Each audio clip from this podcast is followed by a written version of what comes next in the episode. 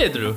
Meu nome. É, talvez você seja a pessoa errada para eu fazer a pergunta que eu vou fazer. Mas você conhece pessoas que têm um nível irritante de talento? Sim, muitas. É, então, recentemente, depois da minha pesquisa em decoerência, eu decidi dar uma dar um tempo para estudar e pesquisar temas mais menos que vão fritar o meu cérebro para eu entender, que vão custar menos da minha capacidade intelectual aí. E eu decidi ler uma biografia, uma biografia de uma pessoa que eu sei que é muito importante na história da física, inclusive ele é a pessoa que tornou a área dele considerada parte da física, que eu achei interessante também. Eu decidi ler a biografia do Edwin Hubble.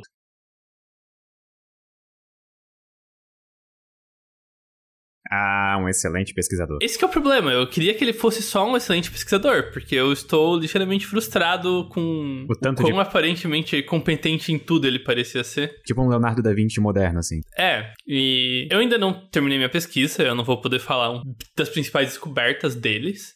Mas eu, eu achei uma linha narrativa muito interessante na vida do Hubble em que, para mim, até agora, a história do Hubble foi uma história de amor, uma história de paixão, em que ele fez tudo o que fosse possível para que essa paixão não se realizasse. E mesmo assim, no fim, ele encontrou o amor. Qual, qual paixão é essa? A paixão pela astronomia. o Hubble fez tudo o que ele pôde na vida para evitar virar astrônomo, mesmo amando a astronomia desde criança. Por uma razão ou por outra. E no fim, ele voltou para astronomia. E eu acho isso muito bonito. E eu quero contar, digamos, esse trecho do jovem Edwin virando um astrônomo, o Edwin Hubble. Tá, mas por que exatamente ele não queria virar um astrônomo? Então, vamos lá. É, o Hubble, ele nasceu numa família tipicamente americana, puritana, próxima dos Grandes Lagos, Estados Unidos, certo? Ele tinha muitos irmãos, é, ele tinha uma família grande, estendida, e, é, e aí veio uma, de novo, várias questões da criação de pessoas no passado, né? O irmão mais velho dele era considerado uma pessoa sem futuro. Então, todas as pressões sobre virar o ganha-pão da família recaíram sobre o Edwin, sobre o Hubble. Que maneira triste de olhar pro irmão mais velho. Pois é, é o pai do Hubble não parecia uma pessoa muito empática, não. E por conta disso, muitos dos cálculos do Hubble durante sua graduação, durante suas decisões de carreira, eram em torno de carreiras que ele achava legal e que é, trariam dinheiro para ele e para a família. Me, me, dá um exemplo desse tipo de carreira. Então, vamos, vamos então eu já vou chegar lá. Ah, tá. Mas vamos começar do começo, certo? Então isso só é impressionante porque mostra um pouco que essa visão que a galera tem de que seguir uma carreira científica não dá futuro, tipo, não é uma coisa nova. Aparentemente, então isso já existia desde muito tempo atrás. Exatamente. O primeiro eu vou começar do, do da onde a paixão do Hubble pelos astros e astronomia surgiu. E daí, por que que ele acabou não perseguindo isso na sua vida acadêmica e decidiu ir para Ele podia virar um advogado ou possivelmente um diplomata. Enfim, o, por mais que o pai do Hubble não era muito empático e o Hubble tinha uma relação meio fria com ele, meio. Enfim, eles se gostavam, mas não era uma relação aberta. O Hubble tinha uma relação muito melhor com o avô dele. E o avô dele já era um apaixonado por astronomia. Mas era apaixonado nível amador ou era um apaixonado astrônomo? Ele adorava as estrelas. Ele nunca teve educação para virar astrônomo. Eventualmente ele conseguiu um telescópio. Ele conseguiu o equipamento e montou. E daí ele, ele e o Hubble passavam as noites olhando para o céu juntos. Inclusive, várias coisas aconteceram na juventude do Hubble, assim, que passou o cometa Halley, ele viu um eclipse lunar, e ele também teve a oportunidade de olhar por telescópios profissionais já como criança. E ele sempre adorou ler sobre astronomia e tudo mais, certo? E daí ele entrou no ensino médio. Depois a família dele se mudar para um, um outro lugar. E no ensino médio, ele aparentemente era muito, mas muito bom em esportes. Tanto que ele entrou pro. Pra, é, enfim, ele participava de todos os times, de todos os esportes, virou capitão de alguns times. E aí eu acho que ele já começou a se afastar, pelo menos no primeiro momento, um pouco da astronomia, pelo que eu peguei. É, ele até tinha.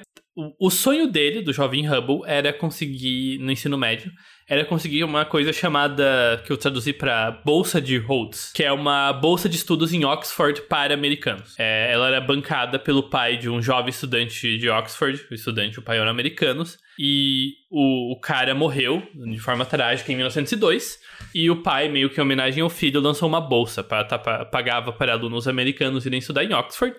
E o sonho do Hubble era isso, era ir ganhar educação, certo? Mas antes, isso era uma bolsa para que era bem difícil de passar. Então, assim que terminou o ensino médio, ele foi para a universidade próxima, que por sorte era a Universidade de Chicago. Ele morava numa cidade próxima a Chicago. E aqui começa a, a, as coisas engraçadas, certo? Ele era um atleta tão notável no ensino médio que o, te, o capitão do time de futebol americano, o capitão não, o técnico do time de futebol americano de Chicago, ficava insistindo pro Hubble entrar no time. Caramba. É, o problema é que o Hubble tinha prometido pro pai dele que ele não faria futebol americano por ser um esporte muito perigoso na faculdade, especialmente um nível mais maior, certo? E o técnico não desistiu. O técnico começou a mandar alunos para a casa dos pais do Hubble fazerem visitas para tentar convencer o pai do Hubble a deixar o Hubble jogar futebol americano pelo time de Chicago. E eles conseguiram esse feito? Não, daí infelizmente o Hubble teve que escolher um esporte menos agressivo do que futebol americano. Aí ele sabe? escolheu luta livre. Boxe, É, quase. É- Eu não tô zoando. Tá. Aparentemente o, o boxe estava num ponto cego da lista de proibições do pai dele. Uma área cinza legal. É, ele fez boxe e basquete. E era bom no boxe e no basquete? Sim, muito bom, aparentemente. É, no boxe, ele chegou a ser convidado para virar, não profissional, mas virar um amador e lutar por dinheiro, mas ele recusou. Porque. Isso parece a Enfim. história do Tesla ganhando dinheiro jogando sinuca. É, exatamente, é muito engraçado. E, como eu falei, ele tinha falado pro pai dele que ele queria virar advogado. Então, na graduação dele, ele ficava fazendo esse malabarismo entre matérias de física, astronomia, matemática, direito, história, enfim. É, ele fazia tanto meio que a linha de, pra virar um astrônomo, quanto a linha pra virar um advogado, certo? Caramba. Dito isso, ele já começou a entrar em certos momentos, ele voltou a entrar em contato com astronomia. Ele virou bem amigo do professor de astronomia de Chicago. E com muito estudo e muito esforço, ele passou na Bolsa Rhodes para ir para Oxford, onde ele teria três anos para estudar qualquer coisa que ele quisesse. E aí ele escolheu Adivinha o que ele escolheu? Direito internacional. Oh, God. Tá, daí ele vai pra Inglaterra, ele vira é, um posh Englishman, sabe? Ele muda o jeito que ele se veste, ele entra na cultura inglesa e aparentemente o, o Hubble também era um bonitão, todo mundo achava ele lindo, um Adonis. Ele era frequentemente referido pelas pessoas que conheciam ele.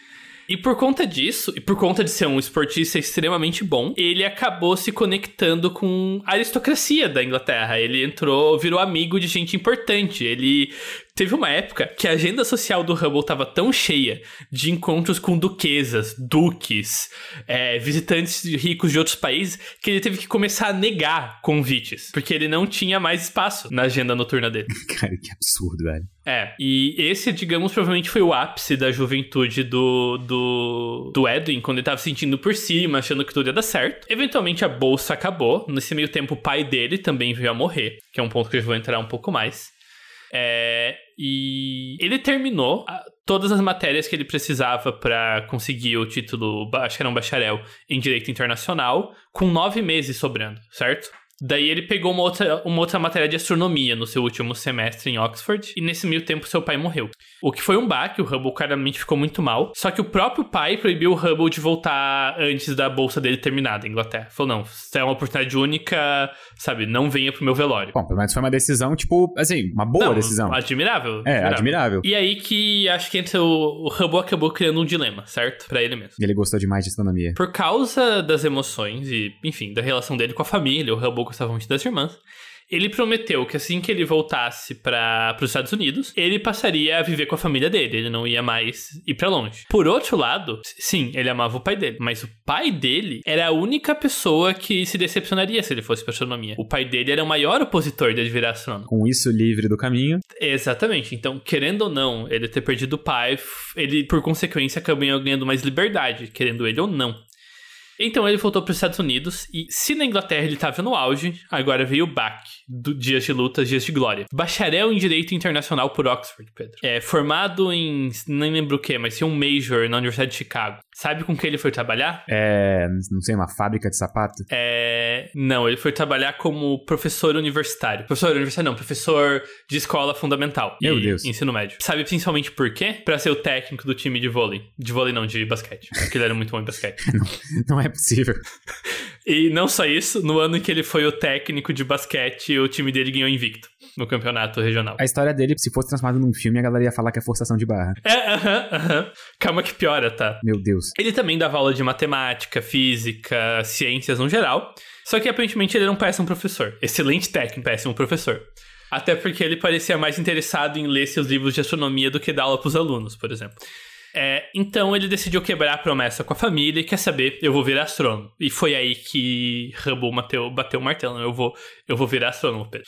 ele entrou em contato com o antigo professor de astronomia dele na Universidade de Chicago, que conectou ele com o diretor do observatório da Universidade de Chicago. As bolsas para pós-graduação em astronomia já tinham sido dadas naquele ano, mas o, o diretor deu uma ajeitadinha e ofereceu uma bolsa para o Hubble, que era na verdade só metade do preço, porque eles não tinham dinheiro para pagar completa, e o Hubble aceitou, porque ele, ele não queria mais ter que dar aula para ensino médio, certo? Uhum. É, e enquanto ele tava, foi ali que ele começou a fazer trabalho em astronomia. Ele só pegou disciplinas associadas ao observatório e estava morando nas proximidades do observatório, que ficava mais no interior. E estava observando os céus, fez a sua primeira contribu contribuição para astronomia, em que ele tirou uma foto de uma nebulosa e comparou essa foto que ele tirou com fotos tiradas 10 anos antes e mostrou que a forma da nebulosa tinha mudado, o que indicava que essa nebulosa estava bem perto da Terra para escalas astronômicas. E por conta disso, ele recebeu um convite para ir trabalhar no melhor observatório da época dos Estados Unidos, que tinha o maior telescópio. Onde ficava? É, em, em... Era o Mount Wilson. Viria É, a ser, eles iam instalar o melhor telescópio. É o do. do. do, do cara de, do, do- de Plutão, do Percival Lowell? Eu acho que é. Sim, sim, é o do Lowell, exatamente. Olha só as histórias se, se encontrando. É, o Lowell foi citado, ele é da mesma época, assim, né? No, no livro. Eles até até eram meio que colegas. Então, Pedro, você acha que a partir daí vai, vai dar certo, né? O Hubble vai, vai virar o astrônomo que ele viraria, certo? Sim. Não, errado. Porque o, o Hubble, ele é apaixonado por astronomia, mas ele quer fazer tudo possível para não virar astrônomo. Então ele decide se inscrever no exército americano para lutar na Primeira Guerra Mundial. Mas não é possível. Por que, esse cara não, não- não deixa de uma vez es- escolher ele? Ele É. quer ser astrônomo. Daí a, a vaga dele fica suspensa. O, obviamente o Monte Wilson não vai recusar ele por, por conta de ele ter ido lutar na guerra. Ele ainda tem um emprego garantido quando ele voltar. Dito isso, Hubble vai para treinamento. E aparentemente Hubble começa a subir rapidamente nos ranks. Porque ele era bom na maior parte das disciplinas em que ele foi treinado. Aparentemente ele era muito bom atirador. E especialmente ele acabou sendo. é, não instruindo, ele instruiu outros soldados a como se guiar pelas estrelas, né? Ele era um astrônomo. Ele virou um importante navegador pro exército aí. E eventualmente ganhou um título de major e era responsável por treinar e coordenar um batalhão de 600 pessoas. Isso parece um sketch do Monty Python. Aham. E daí ele foi enviado pra, pra Europa. E por sorte dele, apesar que ele queria participar da guerra, o batalhão dele, pelo que eu entendi, nunca encontrou nenhuma batalha de verdade, sabe? Chegou a rolar troca de tiro, mas eles nunca caíram no front pra virar parte do medor de carne. Dito isso, em uma missão de observação, o Hubble se machucou sério, é, quebrou o ombro feio e foi dispensado com honras. Daí que ele voltou e realmente virou um astrônomo ah, em tempo integral. Foi só depois de ir pra guerra e quebrar um ombro que ele pensou: ok, eu vou voltar pra casa, vou virar astrônomo, chega das minhas peripécias pelo mundo. É, ele foi, ele foi dispensado, o ombro dele ficou permanentemente danificado, então ele não. Que horrível. Dispensado com honras, é. E fi- finalmente Hubble virou astrônomo e encontrou o seu amor verdadeiro. Isso me lembra uma outra peça de curiosidade que o Schwarzschild, das soluções da equação de buracos negros, sabes aonde ele estava quando ele fez as soluções? Numa trincheira na Primeira Guerra Mundial. Do lado dele tava o Tolkien lá escrevendo O Senhor dos Anéis, né? Eu não sei se eles realmente estavam juntos, mas eu não duvidaria nesse ponto da história. É, é, é verdade. E- isso é uma coisa que pra mim a que eu mais pensei lendo a biografia do, do Hubble é o quanto ela começa a cruzar. Eu pensei em outras coisas que estavam acontecendo nos mesmos momentos, sabe? Uhum. Até porque a Primeira Guerra é um ponto de referência muito bom pra isso que todo mundo foi afetado, né? Então, assim, pô, ele tava na Primeira Guerra, o Tolkien tava na Primeira Guerra, uma galeraça tava na Primeira Guerra. É muito bizarro que ele escreveu isso numa trincheira. É, é. É, tinha que fazer algo, né? É, tipo, distrair do- é. dos tiros. E onde que a história do, do, do, do Hubble pro próximo passo? É, é, daí ele realmente começou a trabalhar sério como astrônomo e daí eu não, não cheguei nessa parte. E da essa é a parte menos interessante da vida dele, ligado? Tipo, É, essa é a parte mais cientificamente interessante, mas que provavelmente. É, essa é a parte que vai virar vídeo do Ciência Todo Dia se virar. Então, antes disso, só porque eu tenho que contar a fofoca científica pra alguém. É, inclusive, tem outra anedota muito bonitinha sobre ele ser apaixonado por astronomia que eu achei. Quando ele tava numa das várias festas que ele frequentava em Oxford, pobre coitado, teve uma jovem que ficou muito interessada nele e ela se recusou a sair da festa até que a família dela apresentasse ela, ela pro Hubble. Pelo que eu vi, não rolou nada no fim entre os dois, mas, tipo, rolou a flertada só, sabe? Uma, uma então, grande uma apertada, diga assim. É, a, a família dele foi lá, a família da garota foi lá, começou a falar com o Hubble. Daí com o pai da garota, o Hubble falou de política. E deu, o pai dela ficou com uma boa impressão. A mãe, eles falaram de moda, porque Hubble era refinado já na Inglaterra. E a mãe teve uma boa impressão. Com o irmão, que era gostava de trabalhar com agricultura, o Hubble falou do tempo dele na fazenda. E com a garota, que ele tava encharmeado, sabe do que eles falaram, Pedro? Astronomia. É, nebulosas. É isso. então é, é, muito bonitinho. Eu achei esse, essa nota muito bonitinha aí que quando chegava esses momentos mais delicados da vida dele, o assunto de astronomia sempre ressurgia com ele, sabe? Mas pare e pense, tenta abstrair. Finge que astronomia é o nome de uma mulher muito bonita. Que Hubble foi separado dela por oportunidade de estudos fora do país e antes de poder se reencontrar de verdade foi chamado pra guerra. É um filme de romance, Pedro. Me desculpa. Não, totalmente. Aqueles bem xarope, inclusive. Que, que tipo. É. é. Dá até pra botar um nome tipo Cartas para as Estrelas ou algo assim. Netflix tá perdendo uma chance. Pois é. Sabe, eu acho que se eles pegassem, por exemplo, o Hubble para fazer um filme sobre a vida dele, eles não precisariam forçar tanto a barra quanto forçaram no filme do Stephen Hawking. Verdade. Tipo, o filme estaria autoescrito praticamente só pela própria vida dele. e aí podia pois ter uma é. nota no final do filme escrito na tela, ah, e o Hubble também foi importante pra astronomia, por isso. ah, você sabia que ele era um astrônomo? Em homenagem, a gente botou o corpo dele em órbita. Ah, não, pera, isso foi o satélite, perdão. É o mesmo nome. ele tá lá em órbita olhando para as estrelas. Até hoje. Boa, que visão que ele tem. Que visão, hein? Ah. Eu vou, vou, parar de falar antes que eu comente do filme do, do Hawkins. eu acho legal que, se eu não me engano, é, o Hubble, ele, ele, assim, ele foi um dos grandes ajudantes de a gente descobrir que as galáxias estão se afastando da gente, que o universo está expandindo. Uhum. Só que eu acho engraçado que ele não estava ativamente procurando evidências disso quando ele fez as medições. Ele só estava fazendo medições. E, é. inclusive, essa ideia tinha sido pro, é, proposta pela primeira vez pelo Lemaitre. Uhum. Dois o, anos o antes. Sim. Ah, é a questão da da época é que o Hubble estudava uma coisa que na época era chamada de nebulosa, certo? Uhum. Só que eles não sabiam que, na verdade, o que eles chamavam de nebulosas continham duas coisas diferentes nessa classificação.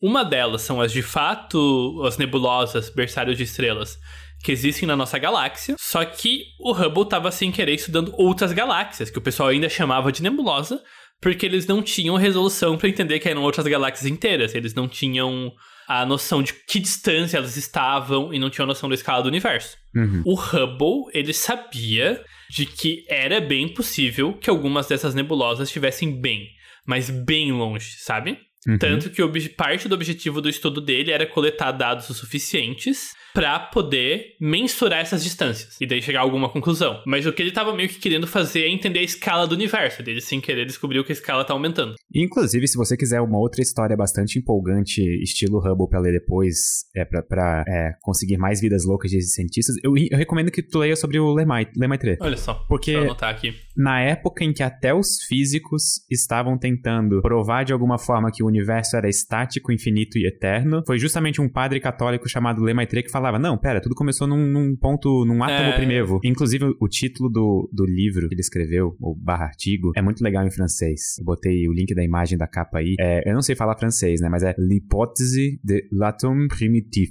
É um nome muito fofo. Que era justamente a ideia do átomo primeiro, o Big Bang, que hoje a gente conhece como Big Bang. A, a história do Lemaitre foi muito legal. Uhum. E faz muito sentido, pior que ele ser um padre. Eu, eu vou ter que. Eu não sei se eu tô fazendo uma conexão que não é de fato aqui, eu teria que pesquisar para isso. Quando eu tava estudando pro roteiro sobre a história da, das antigas teorias de multiverso, teve esse. Aquele. Sabe aquelas pessoas que acertam muito antes de ter a condição de justificar o acerto? Uhum. Teve um cara que propôs uma teoria de criação do universo baseada em religião, que era meio que criação através da luz expansiva em que quando você lê parece uma descrição do Big Bang na questão uhum. de ah, essa energia primordial que se expande eternamente, tudo deveria estar em expansão ainda, sabe?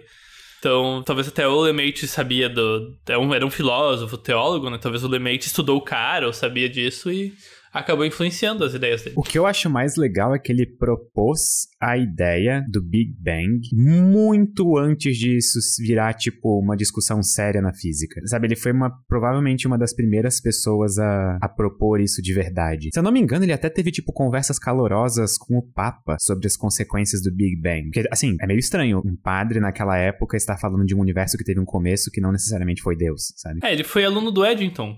Sim. Que legal. É, é, Greg, é, é, o mundo era um ovo nessa época. É, pois é. Ele foi aluno do Eddington, ele usou os computadores do Vannevar Bush para fazer cálculos pro negócio. Então, cara, é, é, literalmente o mundo é um ovo. O mundo é um ovo. O mundo é um ovo. Tipo assim, essas fotos que a gente vê da conferência de Solvay, e a gente acha, tipo, nossa, olha só, todos eles reunidos. Isso devia ser tipo um churrasco de domingo para ele, sabe? É, todos eles reunidos porque eram todos que tinham, né? Era basicamente é, basicamente a única isso. galera que tinha.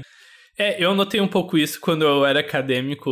Tem aquela ideia do número de Erdős, não sei se já ouviu falar. Não sei. Que tem esse matemático que publicou pra caramba, chamado Erdős. Não é Erdős? E deu seu nome. É, o número de Erdős de Erdős é zero. Se alguém publicou com Erdős, o número de Erdős dele é um. Se alguém publicou com alguém que publicou com Erdős, o número é 2, e assim por diante. Ah, é Erdős que se pronuncia? É, sim, é, é Erdős. Nossa, eu sempre falei Erdős. É, pois é, eu também. Eu aprendi eventualmente. Vivendo e aprendendo. É. O... Tem uma calculadora na internet que faz isso é, com qualquer dois, dois acadêmicos. Ele tenta achar as conexões dos artigos publicados, certo? Uhum. E eu notei que se eu voltava duas ou três gerações de gente publicando até mais direto, quem que foi orientador do orientador do meu orientador, sempre chegava em algum grande nome da física do passado. Porque só tinha essa galera. É, literalmente. Então, tipo, é, eu fui orientado por um cara que foi orientado por alguém que foi orientado pelo Fermi, sabe? Tipo, Não, eu e, acho. E pode colocar no, no, no currículo do Lemaitre, por exemplo, que ele arranjou intriga com Einstein, cara. Einstein não gostava das soluções das equações, que falava de um universo expansivo. É, o Einstein tinha umas opiniões polêmicas sobre quais soluções deviam ser possíveis baseados na teoria dele até os anos 30 ou 40. Isso é muito da hora. É, sim. O Einstein depois ele deu, deu um passo para trás e pensou, tá, eu vou ser um pouco menos rígido aí, não vou ser tão forçar a barra, enfim. Mas, assim, ser Einstein não devia ser fácil. Porque ele desenvolveu É. essas duas grandes teorias da relatividade, fora alguns outros artigos no ano miraculoso de 1905, tipo o movimento browniano, que basicamente prova a teoria atômica. atômica. Uhum. Só que aí depois a galera começa a achar um monte de soluções para as equações dele. As soluções são uma mais bizarra do que a outra. Começa com buraco negro, depois possíveis Aham. buracos de minhoca. Daqui a pouco o universo inteiro começou num átomo primevo. Cara, É. é, não deve ter sido fácil. É, com certeza. E pior que sabe qual que é a teoria que a, a solução que o Einstein menos gostava? A solução do espaço vazio. Métrica basicona aí. Porque pela, o Einstein tinha uma motivação filosófica baseada nos trabalhos de um filósofo chamado Mack, em que ele acreditava de que não deveria fazer sentido falar de espaço sem ter matéria ocupando espaço. Então, o sonho filosófico de Einstein é que ele provaria matematicamente essa ideia filosófica de que ideias como a métrica do espaço-tempo, que é a solução da equação de Einstein, só deveriam existir se existisse matéria. O caso, qual que é a curva do espaço se a matéria e a energia total é zero, não deveria ter solução. Caramba. Se o Einstein conseguisse o... chegar na ambição filosófica dele. Posso dar uma última curiosidade sobre Lemaitre? À vontade? Greg, tu sabe quando que foi comprovado que o universo está expandindo de maneira acelerada? Chuta a década. Anos 90. Sim, exatamente, anos 90. 98. Sabe quando que Lemaitre propôs isso pela primeira vez? Com cálculos pra embasar? 32. 31. Caramba, Greg, tu tá, tá, tá forte, hein? Tô, tô, pô, tô afiado na história da física aí. É que na verdade, assim, ó, tipo, o- se fosse fazer um heat map, um gráfico de calor das coisas legais da física, ia ficar, tipo, quase roxo, limite máximo entre 1915 e 18, e depois Aham. entre 29 e 33. É. E depois pula um bom tempo, tipo, mais, mais morninho, até, sei lá, década de 90, tudo de novo roxo, e assim vai. É, é tipo, esses dois períodos foram duas festas muito loucas com muita bebida e as próximas semanas foram processando tudo que aconteceu, assim? Foi, foram Pera, 70 anos de ressaca. Foi, foi 70 anos. Pera, por que que tem... Pera aí, quem que trouxe 200 partículas pra essa festa? sabe?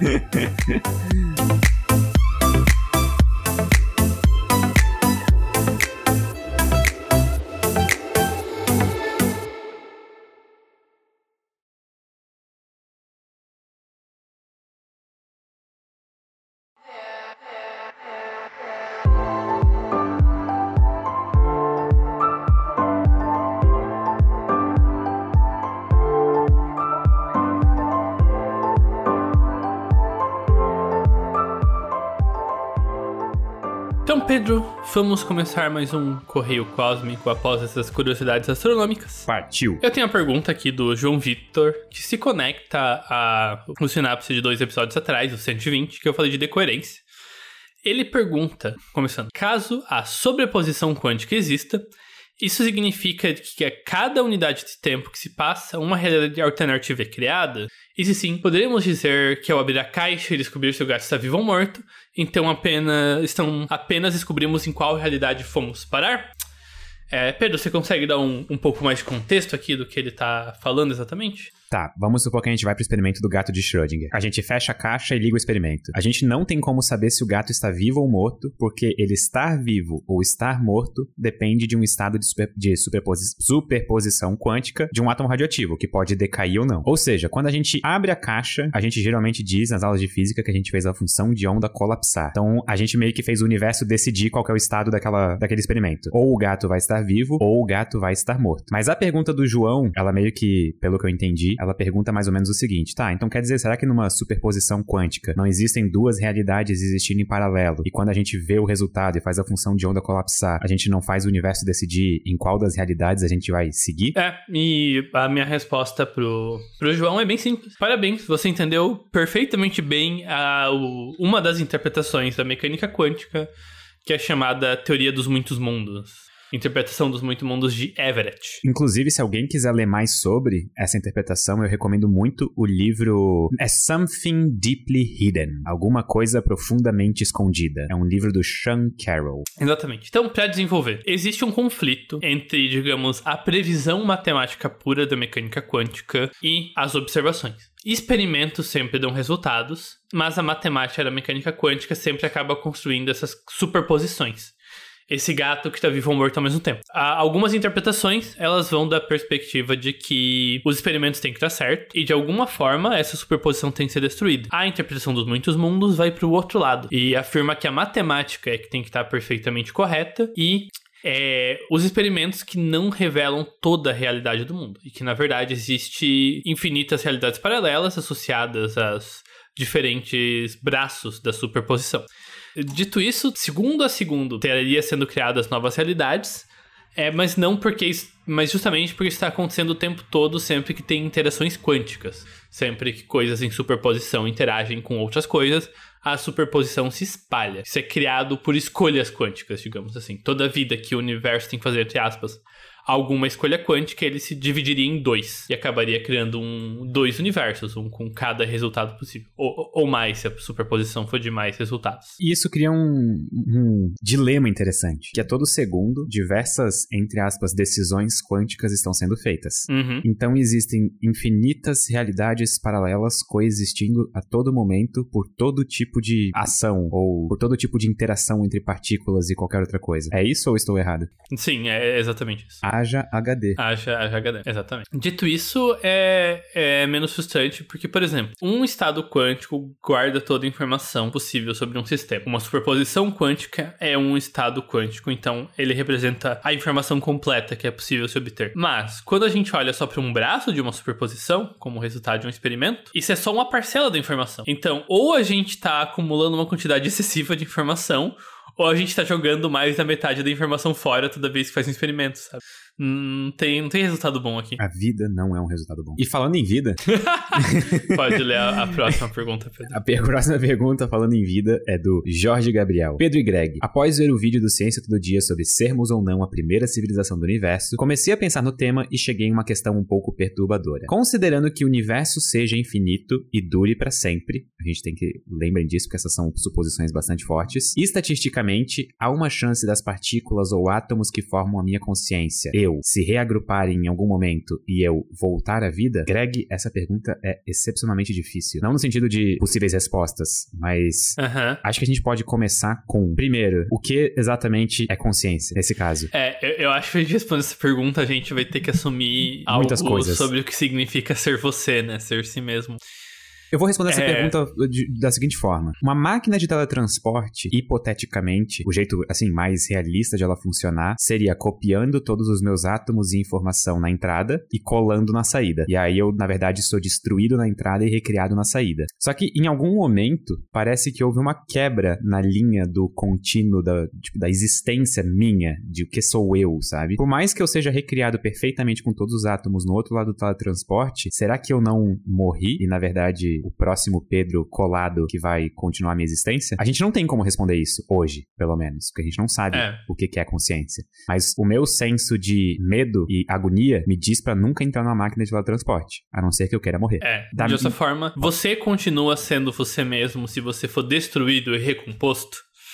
É, exatamente por isso que eu imagino, vamos supor que o universo é infinito e existem infinitas organizações possíveis de partículas em todo o espaço e extensão infinito do universo. É viável que em algum lugar do universo exista um conjunto de átomos, lembrando que ele é infinito, e infinito é um número muito grande. É viável que exista alguma coleção de átomos ou moléculas em algum lugar que seja exatamente idêntico a mim. E se a consciência é gerada através da posição das moléculas e partículas e tudo mais, então tem a mesma consciência que eu. Mas esse seria eu ou é tipo uma versão minha em outro lugar que eu não tenho acesso e nunca vou ter acesso? É, é, eu acho que essa é até uma versão um pouco mais interessante da pergunta aqui. Talvez nesse momento, há muitos, muitos, muitos trilhões de anos-luz, exista uma configuração de átomos idêntica a você, caro Jorge Gabriel. Se essa configuração existe agora em algum canto remoto e inacessível do universo, essa configuração é você? E novamente, eu acho que para responder essa pergunta, a gente precisa entender o que, que somos nós. É, eu acho que isso é uma pergunta largamente filosófica que não tem uma resposta científica satisfatória. Então,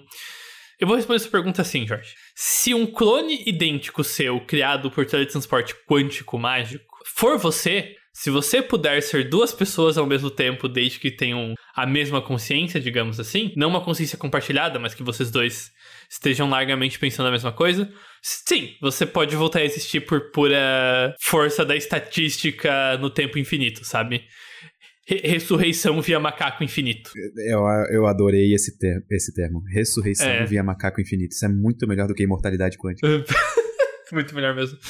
Então, sim, é você. É, um clone seu também pode ressurgir. Se, se você discorda que seria você, a resposta é você não. Você acaba quando você morre. Mas um clone seu sim poderia vir a ressurgir. Dito isso, é provável? Não em nenhuma escala de tempo, sabe? É im- impossibilidades estatísticas. assim. É estranho que é possível e impossível ao mesmo tempo. Tipo, é possível. Não existe nada que diga que não é possível. Mas ao mesmo tempo, é improvável. Tipo, tá numa escala de tempo tão bizarramente grande que não faz sentido parar pra pensar nisso. Pedro, Eu. imagine que eu tenho uma, uma linha de um centímetro, certo? Ok. E você vai jogar um dardo meio que aleatoriamente na direção geral dessa, dessa, dessa régua, por exemplo. Tá. Certo? Qual é a chance de que o, a ponta do seu dardo vai furar a linha em 0,5 centímetros? Zero. E em 0,49 centímetros? Zero. Qual que é a chance de que o dardo vai cair na linha em algum lugar? Zero. Não, é 100% daí. Ah, eu tenho boa mira, então. É, você tá acertando a linha, vamos assumir isso, sabe? É, é, a gente tá brincando É que de eu, gerar é uma que eu fiquei pensando numa linha, tipo, sem dimensão, tá ligado? Uma, uma, uma linha Ah, não, mesmo. não. Enfim, perdão. Eu, enfim, você tem uma. É. Tem um risco, pronto. É. Se você tem um, um quadro de dardos pra jogar é, e pensar nele como um, um círculo matemático, a chance de o dardo acertar um ponto do círculo precisamente é zero. Sempre é zero. Só que a chance dele acertar algum lugar é 100%. Gosto muito desse jeito de ver a vida, Greg. Então você tem essa bizarrice em que qualquer resultado em particular tem 0% de chance de acontecer, mas é certo que algum resultado vai acontecer. E por que que isso é estranho? Des- Desculpa, sabe? Eu não sei, eu não sei. É. é Estatística, gente. Estatística é uma loucura.